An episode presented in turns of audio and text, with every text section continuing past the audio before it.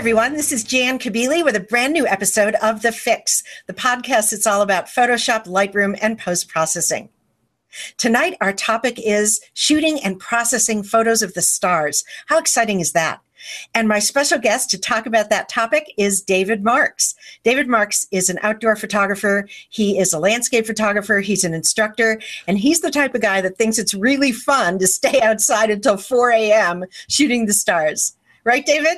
Oh, that's totally true. I absolutely love what the camera can see at night.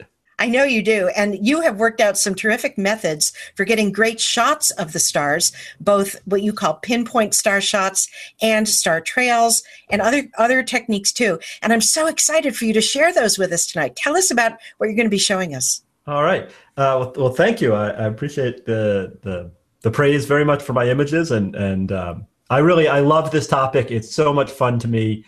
I just am so amazed at what these cameras can see that either my eye can't see, or that most folks, they shoot their photos from sunrise to sunset, and then they call it a day and they go to bed, or they go have dinner and that's the end of their photographic day. But there's so much beauty in the night sky and in landscapes at night. I love what we're capable of doing. So today I thought I would talk about the foundation, the building block, and that's pinpoint, crisp, sharp photos of the stars at night. Once we have those skills, then we can talk about making those really cool arcs, the star trails kind of photo, where basically we're dragging the shutter or we're combining frames together to create the swirling effect out of our night sky. Oh, that's exciting. And then will you show us how to process those photos too? I'd be happy to. Terrific. Okay, so let's just jump right in and get started, because I know you have a lot to cover and we want to see it. All right, let's see what I can do here. As you're sharing your screen, I'll just remind you that we have a bunch of listeners out there who can't necessarily see what we're doing. They can just hear us because they're listening as they're driving to work, or maybe while they're doing housework or something else. So be sure to make it so that they can understand it too, please. I will do my best. Let's see. To get started here, I think that night photography, or I should say star photography, basically, to be clear, there are two types of photos. There are pinpoint photos, those where the night sky is a frozen, the stars are crisp little dots with no arc or streak. To shoot those, we're going to use a relatively fast shutter speed, something in the seconds range, and a high ISO. And then there are the arcing, swirling shots. Now, traditionally, we have shot those with very slow shutter speeds, something measured in minutes or hours at a much lower ISO. And so, example of pinpoint stars here. This is Grand Canyon National Park, big Milky Way rising up above the black cliff walls at night. This would be an example of the star arc thing, where we have, the swirling sort of record player looking pinwheel of stars around Polaris, around the North Star, at least in our hemisphere, the North Star. So for comparison, the pinpoint stars, something like 20 seconds at a ridiculous ISO, 12,800, 6,400 ISO, something really high. The star trails, 30 minutes, but at ISO 200 or 400.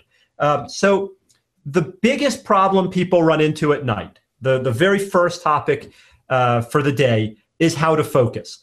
And here, I've got to say, nobody wants to see your blurry night photos. Right? Because the blurry ones, the stars are just fuzzy little blobs. We want them sharp. And so we got to focus. It's got to be crisp for what we're going to do. And what you'll discover is that your autofocus does not work well at night. I'm sure most of the listeners have tried this. When it's dark, the autofocus just goes wah, wah, wah, wah. It can't resolve an edge, so it just keeps searching. Likewise, manually focusing when it's pitch black out is really hard. There's some light loss when you look through the eyepiece on your camera. It's not as bright as what you see when the camera isn't to your eye. And so it's really hard to manually focus and know you're getting it right. So the solution is not to focus at night. The solution is to cheat and focus long before it gets dark. And this causes so much confusion amongst people. But the thing is, focus on our camera lenses is all about distance. Your camera lens does not know anything about the time of day. In fact, And I guess I should be clear here. For our night photography, we're going to tend to use wide-angle lenses. And if you have a wide-angle lens with internal focusing or a distance ring, that's very helpful for this.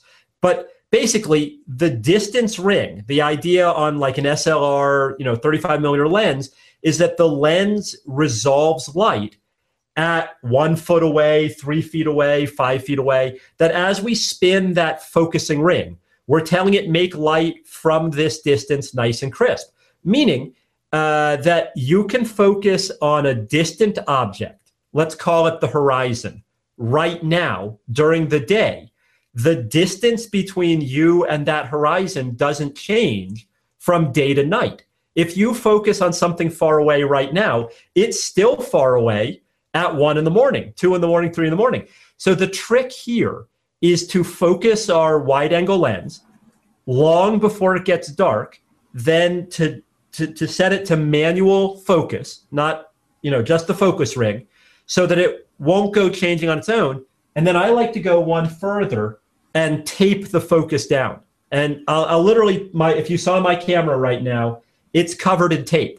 Now in warm weather, gaffer's tape is my favorite because it peels off nice and clean. But I'm going to tape that. I'll show you on the next slide here.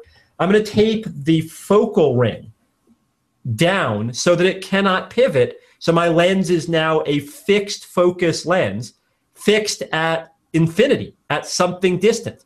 And I can do that during the day, and then I can just wait for darkness. And as long as I don't push too hard and break the tape, I know that come dark, my stars will already be crisp. They'll be in focus. Can I ask you a question? Please. Where do you focus? So just imagine some kind of a scene, because of course you can't see where the stars are during the day. You can't focus on the empty sky. Do you look for something on the horizon far away or something kind of mid-ground? Where do you focus? Well, since we're going to shoot our nighttime photos predominantly with wide-angle lenses, on most wide-angle lenses, here, let me just stop the screen share for just a second, because this is a great, great question.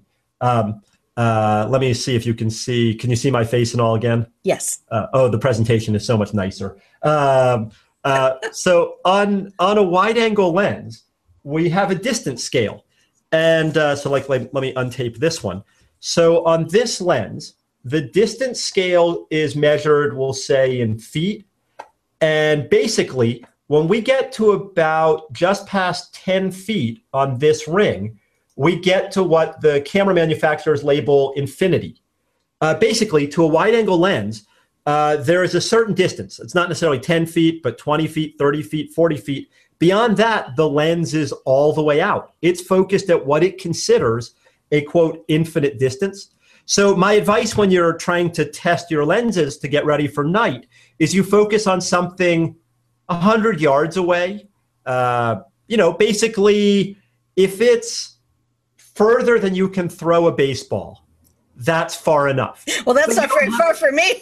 That's not going to work. But on a wide-angle lens, like literally on this lens, 10 feet is the end of its focal scale. To this lens, everything beyond 10 feet is infinitely far. And that's the part that most people miss here, is that once you hit the infinity point on the lens, the true infinity focus, anything further is still at infinity. Right, exactly. But how do you know when you're at that point? Could you show the lens again? Does it show you, for example, on your lens where that is? So on this lens, let's see if I can kind of hold this up to the webcam. Yeah, that's good. There we go. I don't know if it's readable, but yeah, it is. There's our infinity line. I see. Now, if you have a gorgeous lens that's, precision made, you could just set it to infinity and trust it. This is not trustworthy.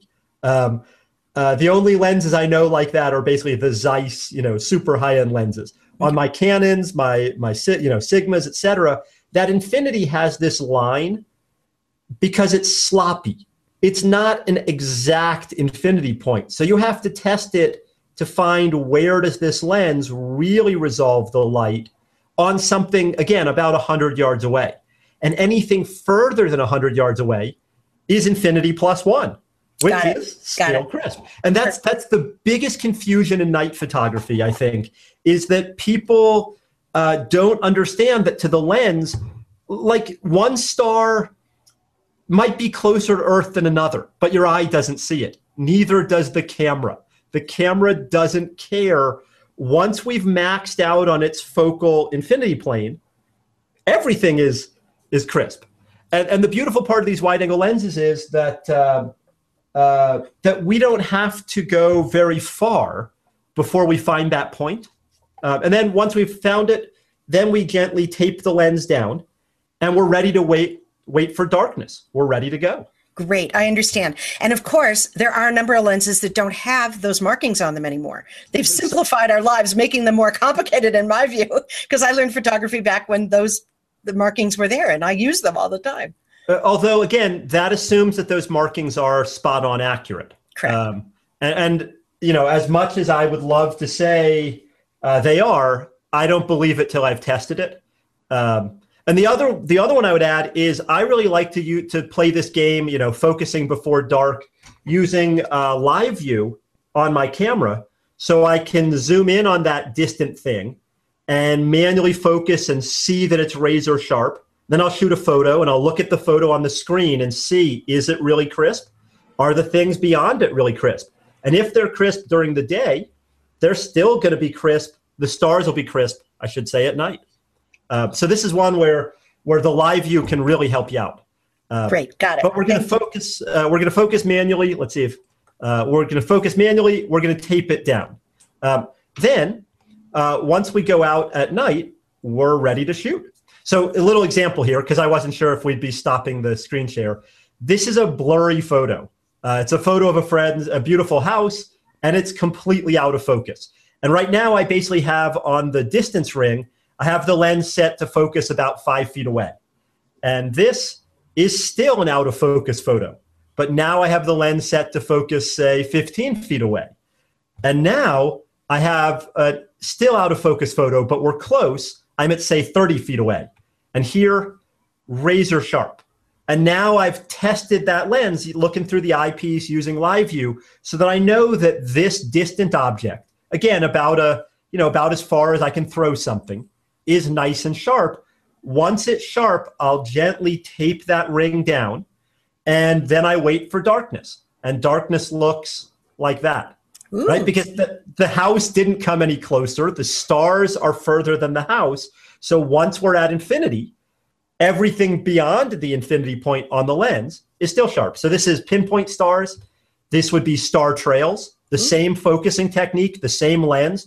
All that's changed is I've slowed the shutter down. From one shot to another. Another example, I'll show this photo again, or a better copy. This is Old Faithful in Yellowstone National Park. I teach a workshop there in the winter. I love photographing Yellowstone. I love photographing Yellowstone at night. But this one's completely out of focus. As proud as I might be of Old Faithful at night, this is not a winning photo because my stars are smeary little blobs.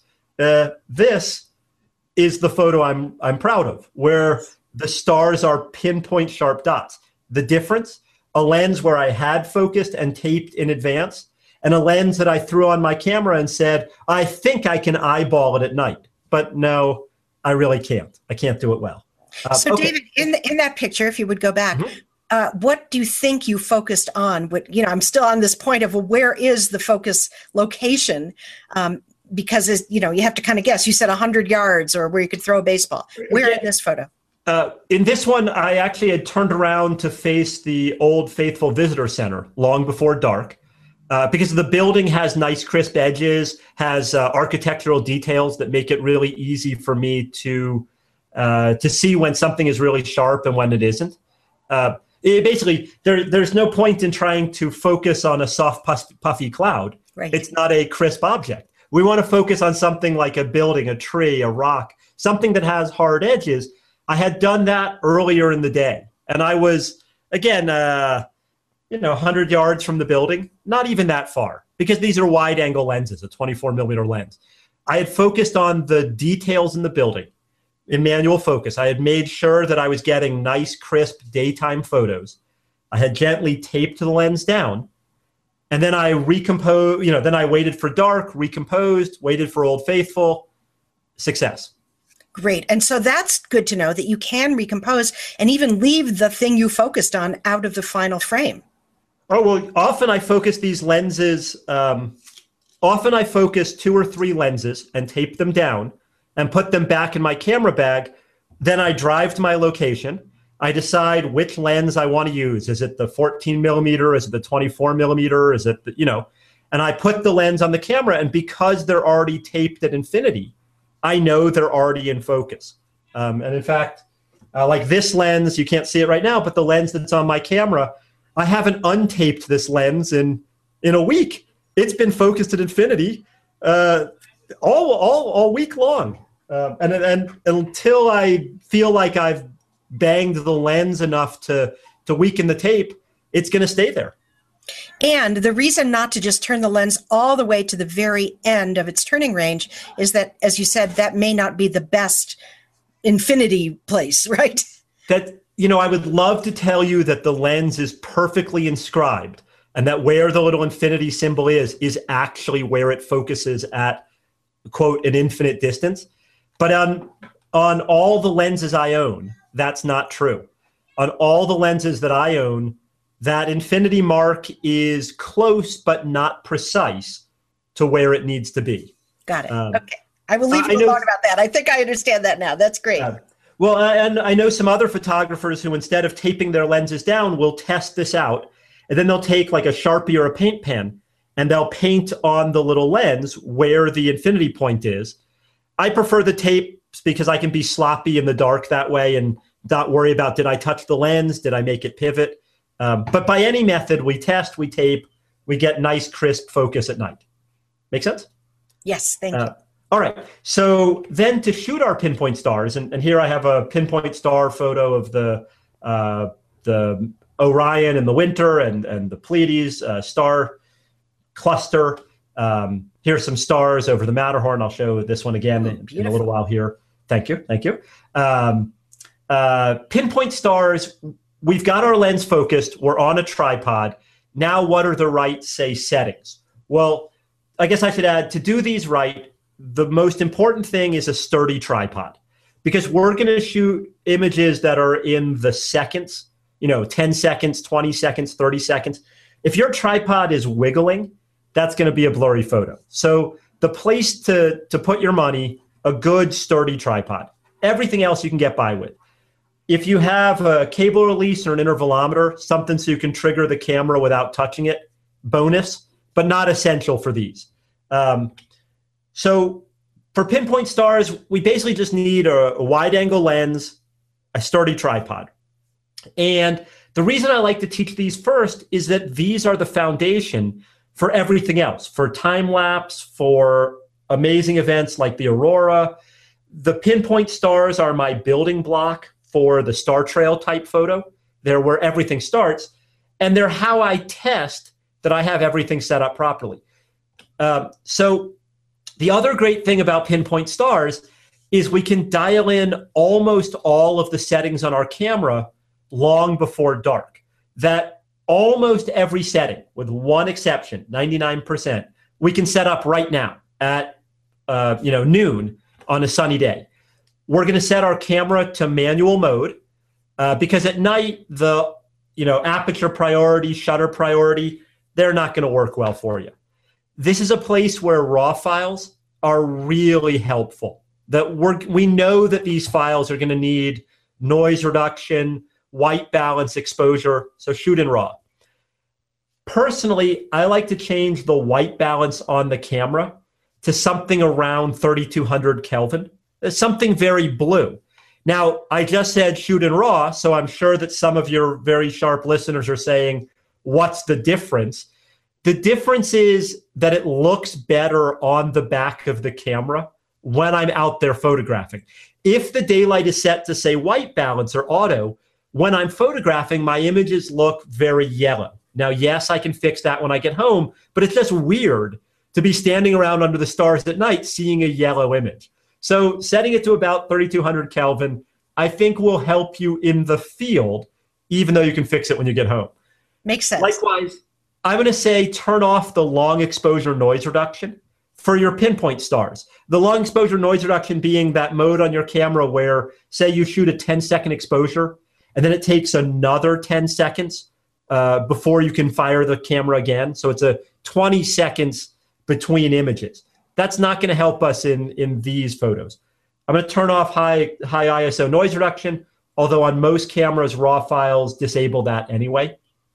And then if you don't have a self-timer or a cable release, if you don't have a cable release or an intervalometer, turn on the self-timer so that when you click the camera, it counts, 10, 9, 8, and then it fires the camera. So it has a chance to stabilize, less wiggle on your tripod.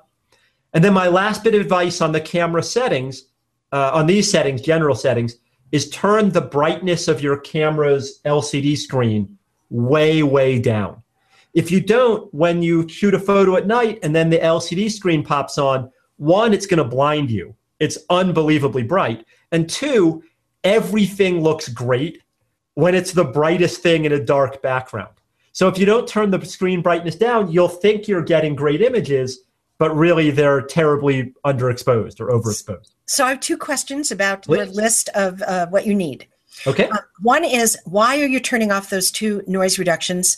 That's the first question. And the second question is, if you don't have a cable release, could you use like one of those apps like Trigger Trap on your phone to be the cable, the remote cable release? Here, let me hop back out so you can see my face. Absolutely love the Trigger Trap.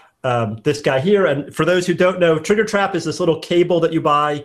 It runs, I think it's about $25. And then you plug it into your phone, and it acts as a cable release. So you're basically just buying the adapter end that fits a Canon, a Nikon, a Sony. The app is free, but the app doesn't do you any good without the cable. So this is, say, $20 versus the fancier Canon cable release. The reason I'm turning off the long exposure noise reduction and the high ISO noise reduction for this kind of photography, first, on most of the cameras, at least the Canons and Nikons, when you're shooting in RAW, the high ISO noise reduction is disabled automatically. And on those that don't, and I have to be careful here because I'm going to generalize, the high ISO noise reduction is a blurring routine, and it tends to make your photos kind of smeary. And I think we can do better fighting the noise in Lightroom and Photoshop and other software down the road. The long exposure noise reduction, that's when the camera shoots one photo, then it drops the mirror, and it shoots a second photo that should be inky black. In essence, it's taking a photo like with the lens cap on.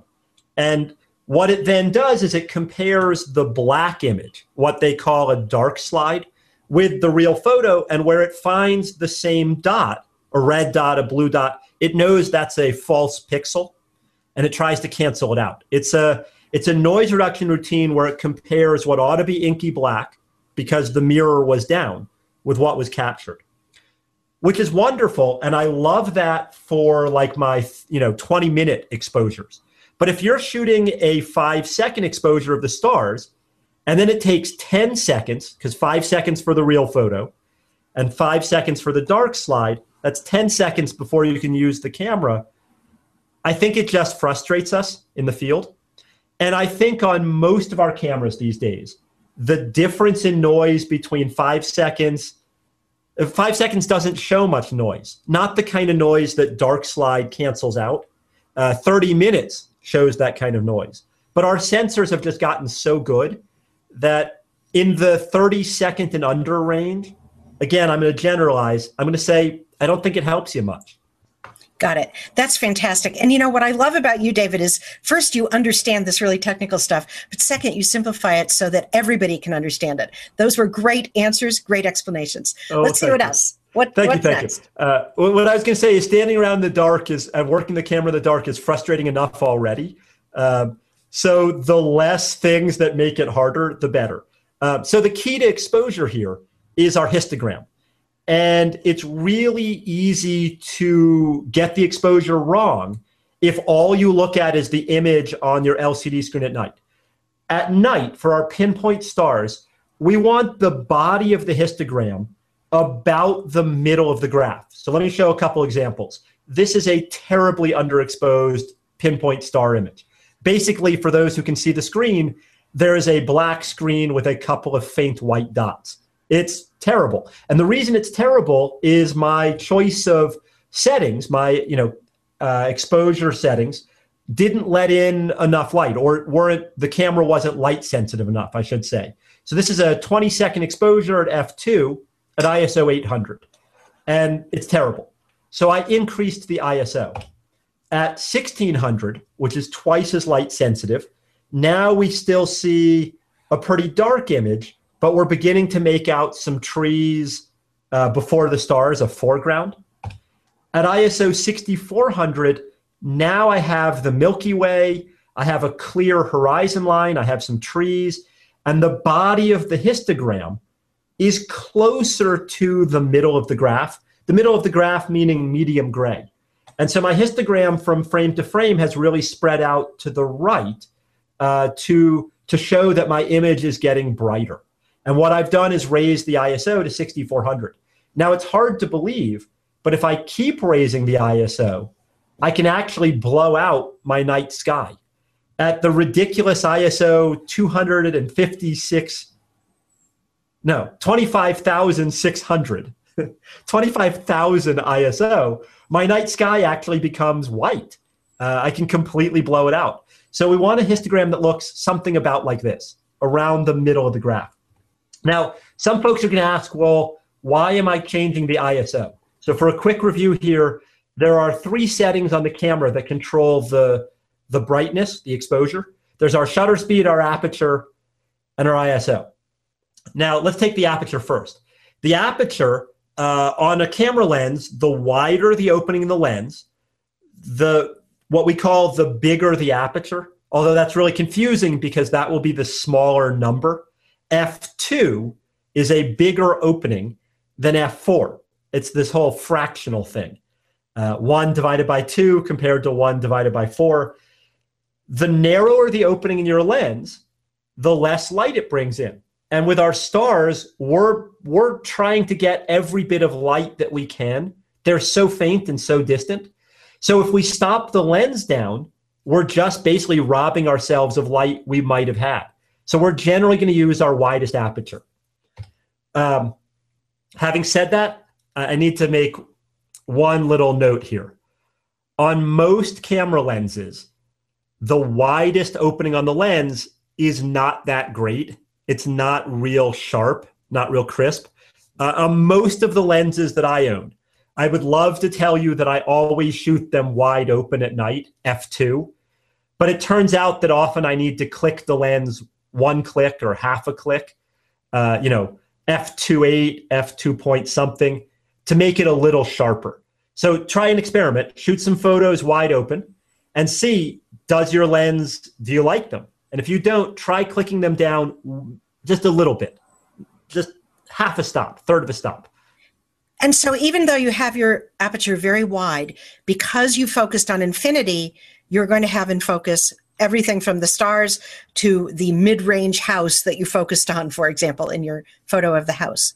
As long as the house is already at, say, infinity, as long as it is beyond, say, 10 feet, 15 feet from the camera, 5 feet.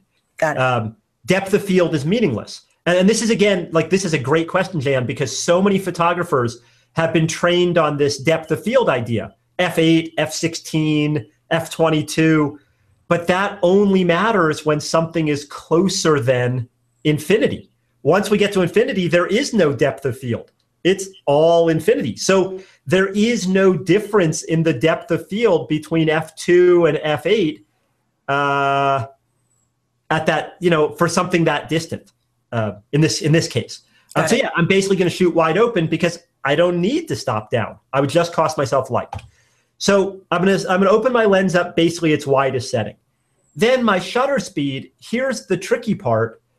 If my shutter speed is very slow, and I apologize, the little graphic here is missing, but if my shutter speed is really slow, my stars will streak or blur. My shutter speed has to be fast enough to keep the stars as pinpoints.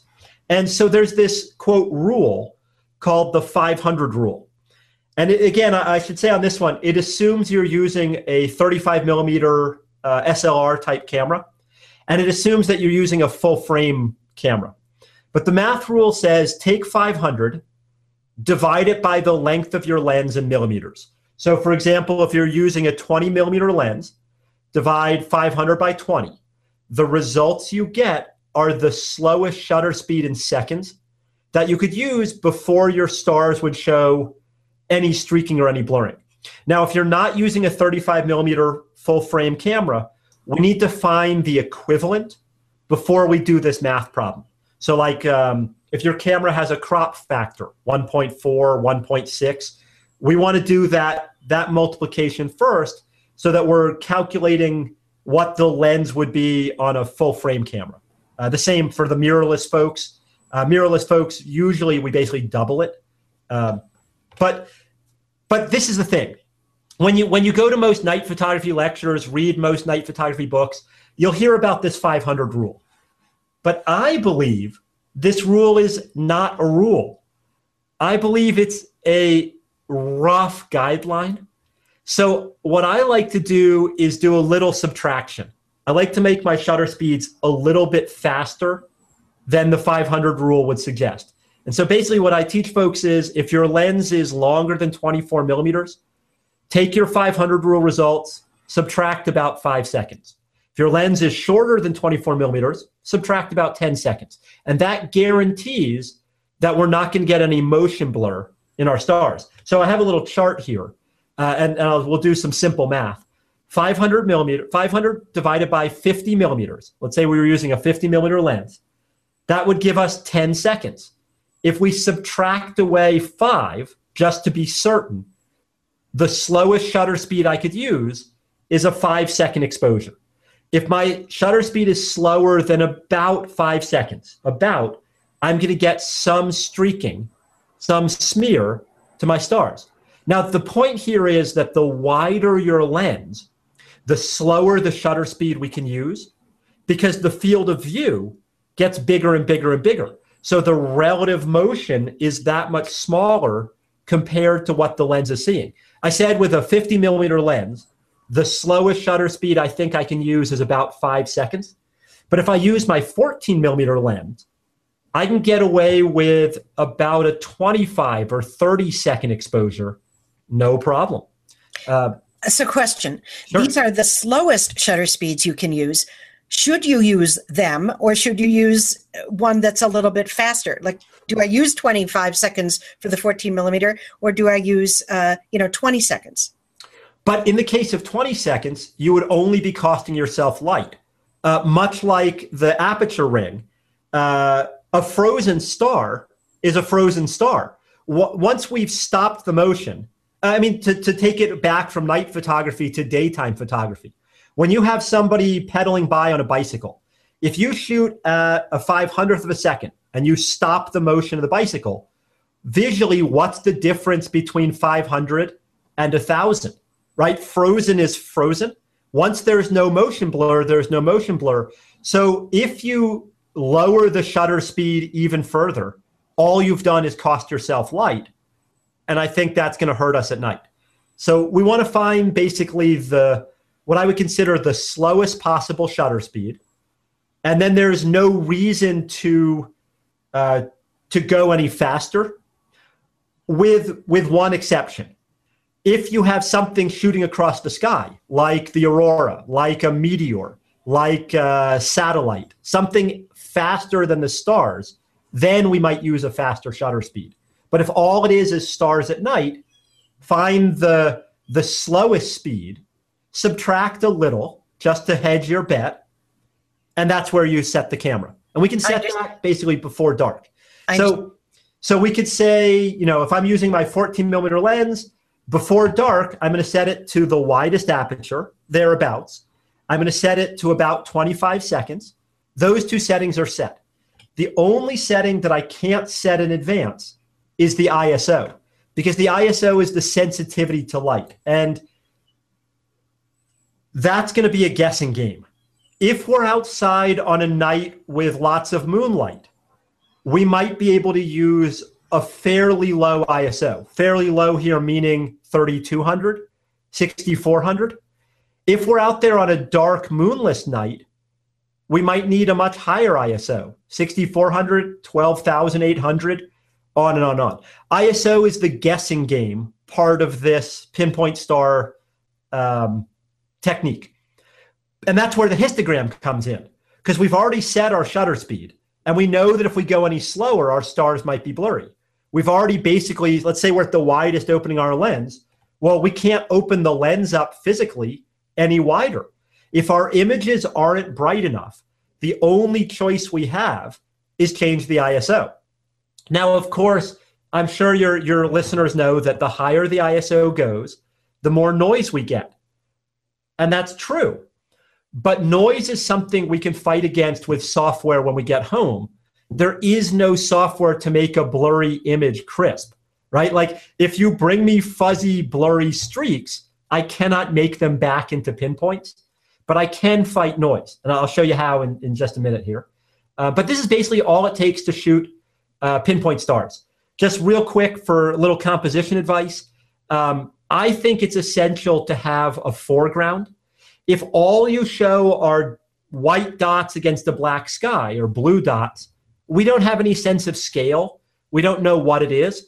So when I'm shooting my star photos, I'm always looking for an interesting shape or something at the horizon that will fill up a tiny part of the frame, but let my viewer compare the majesty of the heavens to the shape of something on Earth. So like here I have Grand Canyon cliffs at night compared to a big field of stars. And that little black zone gives us a sense of scale, a sense of Earth versus sky. I like to use buildings and man-made objects. This is under a full moon. So we have this old schoolhouse here out on the prairie to compare to our stars. If you add a little light to your foreground, this is a camping photo. There's light, there's a campfire, there's light in a tent. It fills the foreground with color and interest where otherwise the foreground might just be inky black. The same, I've got an aurora shot here to fill the frame. Well, the aurora is adding some color. The aurora is always gorgeous. But I went and photographed over a lake. This is in Glacier National Park because the lake is reflective. So the lake is doubling the color at the bottom edge of my frame. So would you say in most of these shots you've got about less than a third of a horizontal frame with the foreground element? Yeah, unless your foreground is well lit and interesting. The purpose of these photos to me is to show the scale of the night sky. So keep the foreground really small in the frame, especially if the foreground is inky black. The darker the foreground, the less of it we probably want in the frame. Just a hint, just enough for scale. But when you have, like this time I have some trees up in the Arctic and the aurora. I teach an aurora photography class in February. When you have the aurora and the stars, we can get away with a little bit more silhouette, because the eye can look at the silhouette and say, oh, that's the shape of a tree. Well, here. So once we've mastered our pinpoint stars, then we can do some more fun stuff. We can start slowing the shutter down. And in this case, we're going to intentionally create blur. We're going to make an arc rather than a frozen dot. For this one, our exposure is going to last for minutes or hours, where with our star trail, with our pinpoint stars, our exposures were in just seconds. But since our exposure is going to last for minutes or hours, we can lower the ISO again, right? There's no reason to shoot a 1 hour exposure at ISO 6,400. You don't need that ISO. You'll get your light over the hour, set the ISO back down to 100 or 200, something low. Now here, you'd asked about the long exposure noise reduction, Jan, which is a great question. When we shoot really long exposures, we tend to get hot pixels. We tend to get this sort of obnoxious spots in our photos that the long exposure noise reduction can fix for us in camera. So I like long exposure noise reduction when I'm shooting, say, a 30-minute exposure. But there's a catch. The catch is if it's a 30-minute exposure, and then the camera has to shoot another 30-minute exposure to compare it, the dark slide. That's 1 hour before I can click the trigger again. And that's a lot of standing around in the dark. It's hard to stand there for an hour doing nothing. Plus, there's always the danger that the camera battery is going to die. If you don't have enough battery for 1 hour, what happens if it conks out at 48 minutes? You got nothing, right? Yeah, so the trick that, it's totally a bummer. So what I suggest to folks is that you don't start by shooting 30 minutes. Start by shooting 1 minute. See if you like it. Shoot 5 minutes. See if you like it. Shoot 10 minutes, 20 minutes. Build your way up. And when you find the length of time that you love, change batteries. Put in a fresh battery. Then turn on the long exposure noise reduction. And then you can just let it run. So here, I'll show you a couple of examples of this. This is a 108-minute exposure, basically an hour and 40 minutes. Big concentric arcs of the stars over the sky.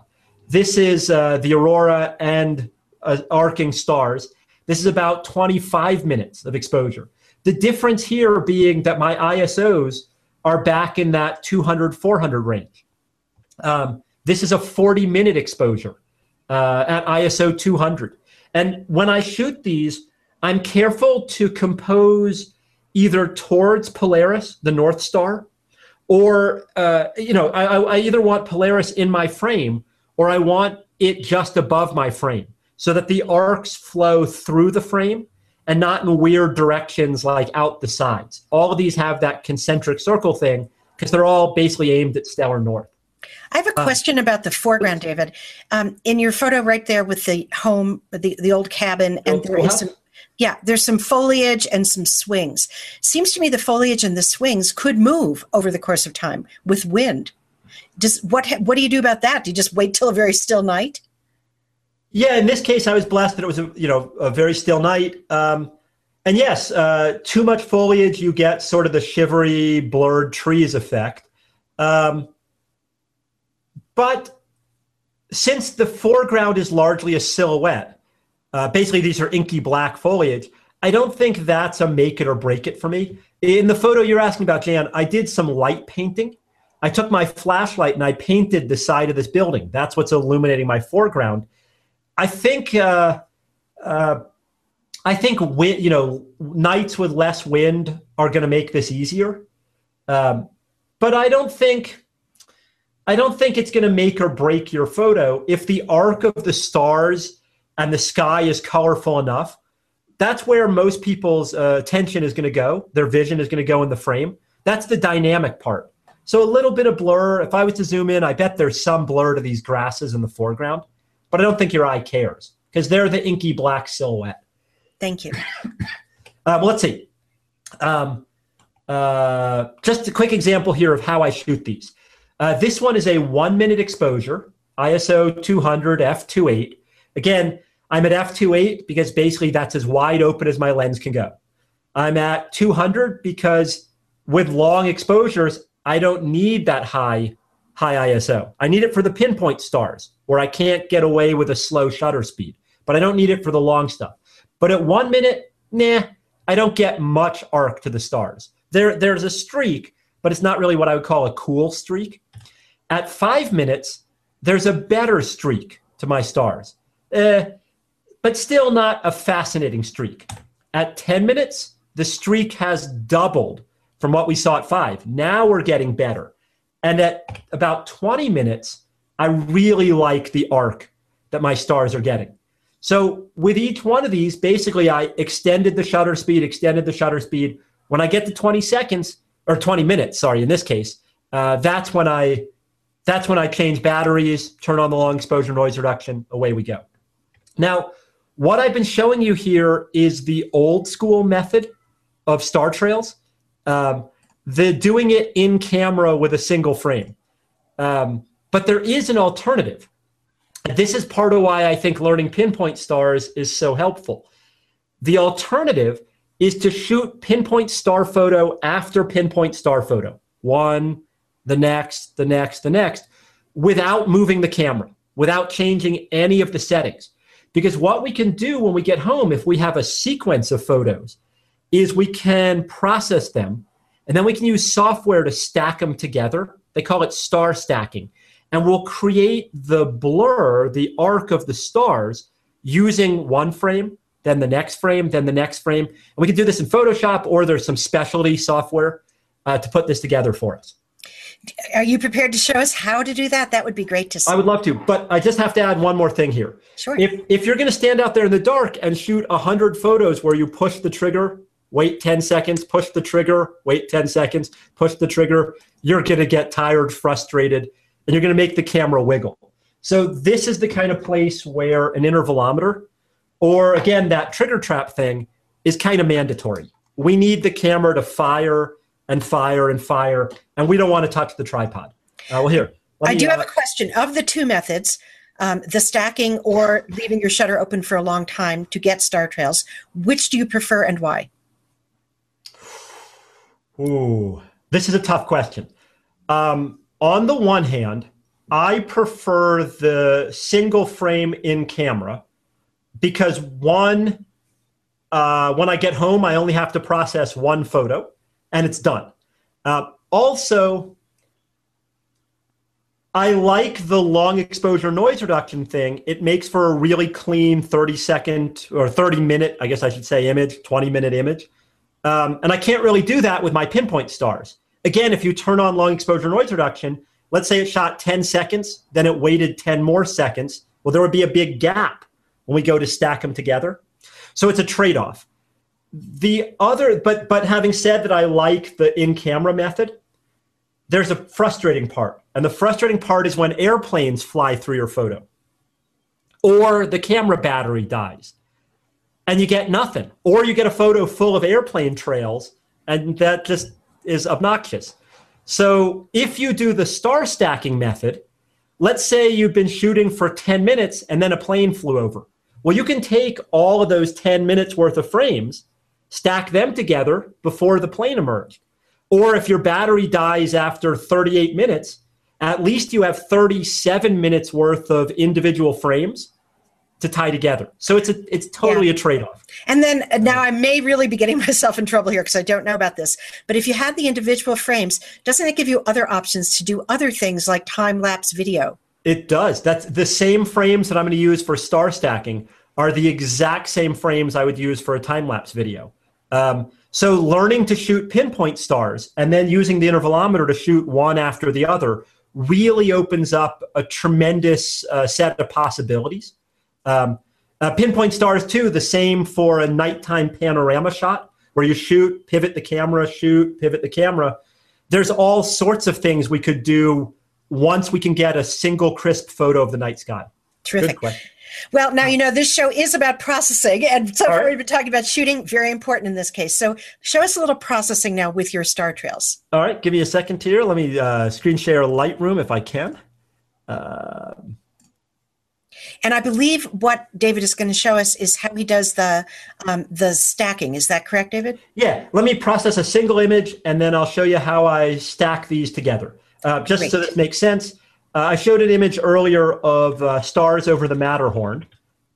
And let me just get this one out of the way. We'll skip Old Faithful for now. So here's a single frame star over the Matterhorn. This is 13 seconds, f3.2. ridiculous ISO 12,800. And I had my camera set up with the intervalometer so that it fired this frame and then immediately shot this one, and then this one, and then this one.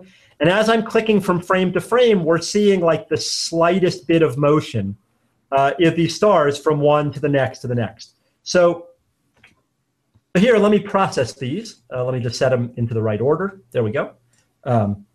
So let me process one of these. Come on.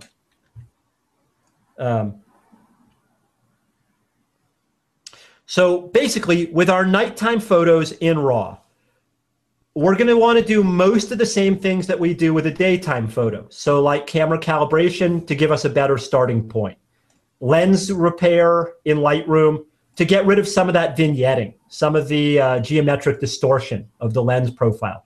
Also, a lot of times at night, it's hard to see, but we might have a lot of fringing. Let's see if I turn off the chromatic aberration. Hard to see on the screen, but we tend to get some chromatic aberration. So we'll do the camera calibration, we'll do the lens correction, and we'll do basically the stuff that as you said, everyone else on this show would do in the basic panel. We'll push the blacks, we'll push the whites, the shadows, the highlights, and really we're just trying to bring out those stars. Now, I happen to really like the tone curve. I think that there's a lot that we can do in here that gets neglected. But with a little bit of cleanup, we would get to something like, we'll say something like this. I'm not going to do a precise job here. You know what comes to mind is where you were adjusting the blacks and whites. If people don't know, there are two new sliders in all of the local adjustment tools, the adjustment brush, the radio filter, and the graduated filter that allow you to adjust whites and blacks. So now you could do this, for example, just on the sky and leave the foreground without those whites and blacks adjustments, or have different ones on the foreground. You can indeed. And in fact, the setting that Jan is talking about are these new whites and black sliders, say here in the graduated filter. And just to show on a photo like this, I would generally use the graduated filter, at least in my night photography. I like to make the top edge of the sky a little bit darker and a little bit more saturated. I'm overdoing it here on the broadcast, but I like to make the sky fade to darker as we look higher up in the frame. But the big one with our night photos is going to be noise. And so let me just zoom in here and we'll go to the details tab. When we work on these night photos, we know that at ISO 12,800, we're going to have a lot of noise. And there are lots of programs out there that can fight noise. I think Lightroom is really good at the colored noise. Let me zoom in just a little further. And let's see if you can see all these false red and green dots. Yes, you can. That's the colored noise. Now, I haven't changed a single setting yet in Lightroom. But when I enable its defaults, so much of that color noise just drops away. Let me flick this light switch on and off. That the default setting in Lightroom for color noise reduction is pretty darn amazing all the time. Now, if it wasn't enough, I could certainly mess with these sliders and kick it up higher. But the one that Lightroom doesn't fight automatically on its own are these black speckles, what they call the luminance noise. So I'm going to use the Alt-Option trick, Alt on a PC, Alt-Option on a Mac. I'm going to click on the luminance slider. And that's going to make the photo go black and white. It makes it much easier to see the luminance noise when we get rid of the red, green, and blue stuff in the photo. And I'll just slide that noise slider up to something about like that. And now for comparison, colored noise and luminance noise, much cleaner. Now noise and sharpening, they go hand in hand. So if you do one, you probably want to carefully do the other. Something about like this. So now, if all goes according to plan, I should have a cleaner photo with less noise. And in fact, the one you're seeing on the left there isn't right. Hang on one second. This is what it should look like. There we go. So there's the noise-free, less noise on the right, more noise on the left. Now, if I was going to really polish up this one photo, I might go to Photoshop. I might use other software like my favorite is Nick Define 2, but Topaz. There's all sorts of noise-fighting software out there. But the point was to show that I have this sequence of frames, this one, this one, this one. They're all basically the same settings. So what fixes one of them? One of the beautiful parts of Lightroom is I can go and copy those settings, and I'll copy all of them for now. I can then paste all of those settings onto all the other frames, because whatever fixed the first one ought to fix all the others. And then just like that, you'll see Lightroom makes all of them one by one by one look just like the first one. So here, what I'm going to do basically is bulk image developing. Develop the first, copy and paste to the last. Then I would take these frames, if I'm going to make this into a star stack, and I would export them. Because sadly, Lightroom can't tie these frames together on its own. These days, Lightroom can do HDR internally. It can do panorama internally. But it still can't stack up our star photos. Let me ask you a question about that. What if you use the Open as Layers in Photoshop command from Lightroom and then allowed Photoshop to align, you know, use the auto align in Photoshop. Would that do the trick? You could, and then you could use the lighten blending mode. And in fact, Russell Preston Brown, Dr. Brown, he has a script for the Adobe Bridge called Dr. Brown's Stack-O-Matic. And that's what it does. It opens a whole stack of files as layers.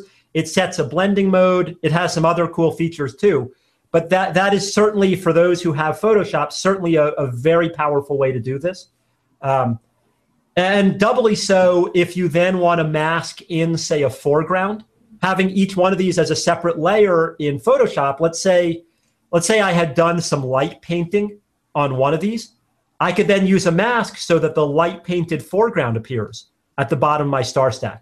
But for those who don't have Photoshop or those who want a simpler way, we take our processed files from Lightroom and we spit them out. Now, I've spit out a whole stack of little JPEGs here, but you can use JPEG, you can use TIFF.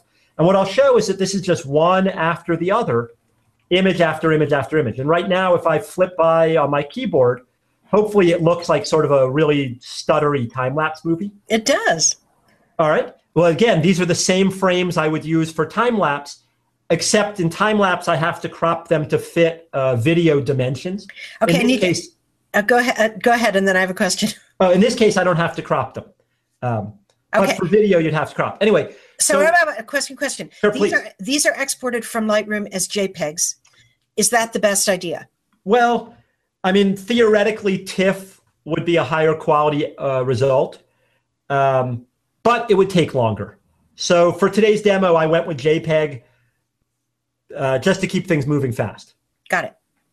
So there's this free software out there. And again, Photoshop can do this, but there is free software out there like a program that I like called StarStaX, S-T-A-R-S-T-A-X. And it's donationware, and it works for both Mac and PC. And what we do with StarStaX is we guide it to a folder. So in this case, I'll go to the folder with all my exported JPEGs, and we tell it to open the stack of frames. And then we pick our blending mode, and this is basically just like Photoshop. We would pick one like Lighten, or this one has a mode called Gap Filling. Because remember, I shot photo after photo after photo, but there was a little lag in between each frame. And if that lag was too long, my star trails would look kind of stuttery. So this has the ability to try and fill in those gaps. But for now, I'll just pick Lighten blending mode. I'll hit the process button. Let me see if I can make this bigger on the screen for you. Let me zoom in a little, because I think this is just so cool. Hopefully, Jan, you're seeing this at a good size, I hope. Yeah, it looks great. All right, so watch this. I'm going to tell it to take each frame, and like you said, it's just going to layer them and blend the lighter part, the stars, from each one. And when I hit process, it will literally start creating star trails right in front of us. Now, there's our StarStaX. Yay! Now, unfortunately, I picked one where a plane flew through. This set of straight lines with the little red lights, that's a plane flying over. Rats. No, but that's good to see, so we can see what it looks like. Here, I'll run the demo. I'll run the demo one more time, because I think the way it stacks it up is just so neat. We'll take our frames. We'll tell StarStaX to process them. And just like that, it builds us a star trail. Yeah. And then, of course, I would save the results, bring that back into Lightroom, and there we go. Fantastic. Now, do you have, if you were to bring that to Lightroom and then take it from Lightroom to Photoshop with like Edit Original, would you see layers in Photoshop? No, not if you use StarStaX, because StarStaX made you a flattened image. Right. So again, if you're Photoshop savvy, working this in Photoshop, open as layers, or using Dr. Brown's Stack-O-Matic script gives you far more control. In fact, like that plane that flew through, if I wanted to, and I don't. But I could go and spot that plane out on each and every individual frame so that when I stack them as layers, there's no plane, right? Like sure. Remove, remove, remove, remove, remove. I don't want to, but I could. And then if you do it with Photoshop, do you have to go to the Lighten Blend mode on every single one of those 20 layers? Mm-hmm. And okay. That's where Dr. Brown's script is so wonderful. I mean, like so many things that we can thank Russell Preston Brown for, Dr. Brown's script was taught to take the frames, the raw files from Bridge, open them into Photoshop as layers, and set the blending mode for you. Fantastic. I hope it works on the newest Photoshop, Photoshop CC 2015. Have you tested it? I have not. But that's a good question. I'm afraid I have not tested. I don't see why it wouldn't, but don't quote me on it. Okay. Wow. Oh my gosh. We learned so much. That is so fantastic. David Marx, you are some kind of genius. I'm telling you. No, you are, because you get it, number one, which is hard, and then you can explain it. And it's terrific. Now, if people want to learn more from you, and I know you have more to teach about night photography, about time-lapse photography, and about landscape photography in general, as well as many other subjects about processing and so forth, where can they go to learn more from you online and offline? Well, let's see. First place I would steer you is to my own website, DavidMarx.com, M-A-R-X. At my website, you'll find tutorials on Lightroom and Photoshop. I have tutorials on the StarStaX that I showed. I have a whole video tutorial on it. You'll also find out about my workshops. I have a workshop coming up on the coast of Maine where we'll talk a little bit about night photography. I have a Yellowstone in Winter class coming up where, that Old Faithful photo. And then my big night photography one each year is my Aurora class up at the edge of the Arctic. So that'll be next February. And basically, we don't talk about anything but night photography for a week. And that's just, the Arctic at night is so amazing. But at my website, DavidMarx.com, I have tutorials, I have a newsletter, I have articles and videos. And for those who don't know, I also teach with my friend, Mark Johnson. I do video tutorials with him. I know he's been a guest of yours over the years, over the months. And then I teach at the Arcanum as well for those who want personal instruction. Fantastic. So many avenues to work with you and to learn from you.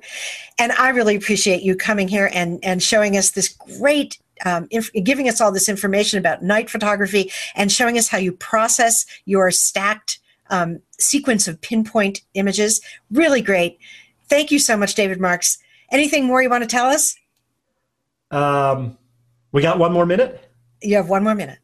All right, I'll tell you, the same technique makes, like you said, for time-lapse. And let me just see if I can re-screen share for just a second here. Because I thought, when you asked about a demo, I thought, well, maybe they'll like this one. This is the exact same photos that you saw as a StarStaX, but this is them in motion. Hopefully dancing slowly across the screen. Oh, it's beautiful. It looks like snow almost. Oh. Sorry. So what we're looking at now is a video.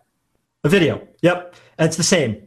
Same images, spit out of Lightroom at a different size, stacked together using Photoshop or a video compiler. Learn pinpoint stars. There's so much you can do with them. Maybe you'll come back and show us the time-lapse tutorial as well. I'd love to. That'd be great. Well, I hope that everyone enjoyed this. And if you did, that you'll come back next week for another terrific episode of The Fix. This is Jan Kabili saying goodbye for now from TWIP The Fix.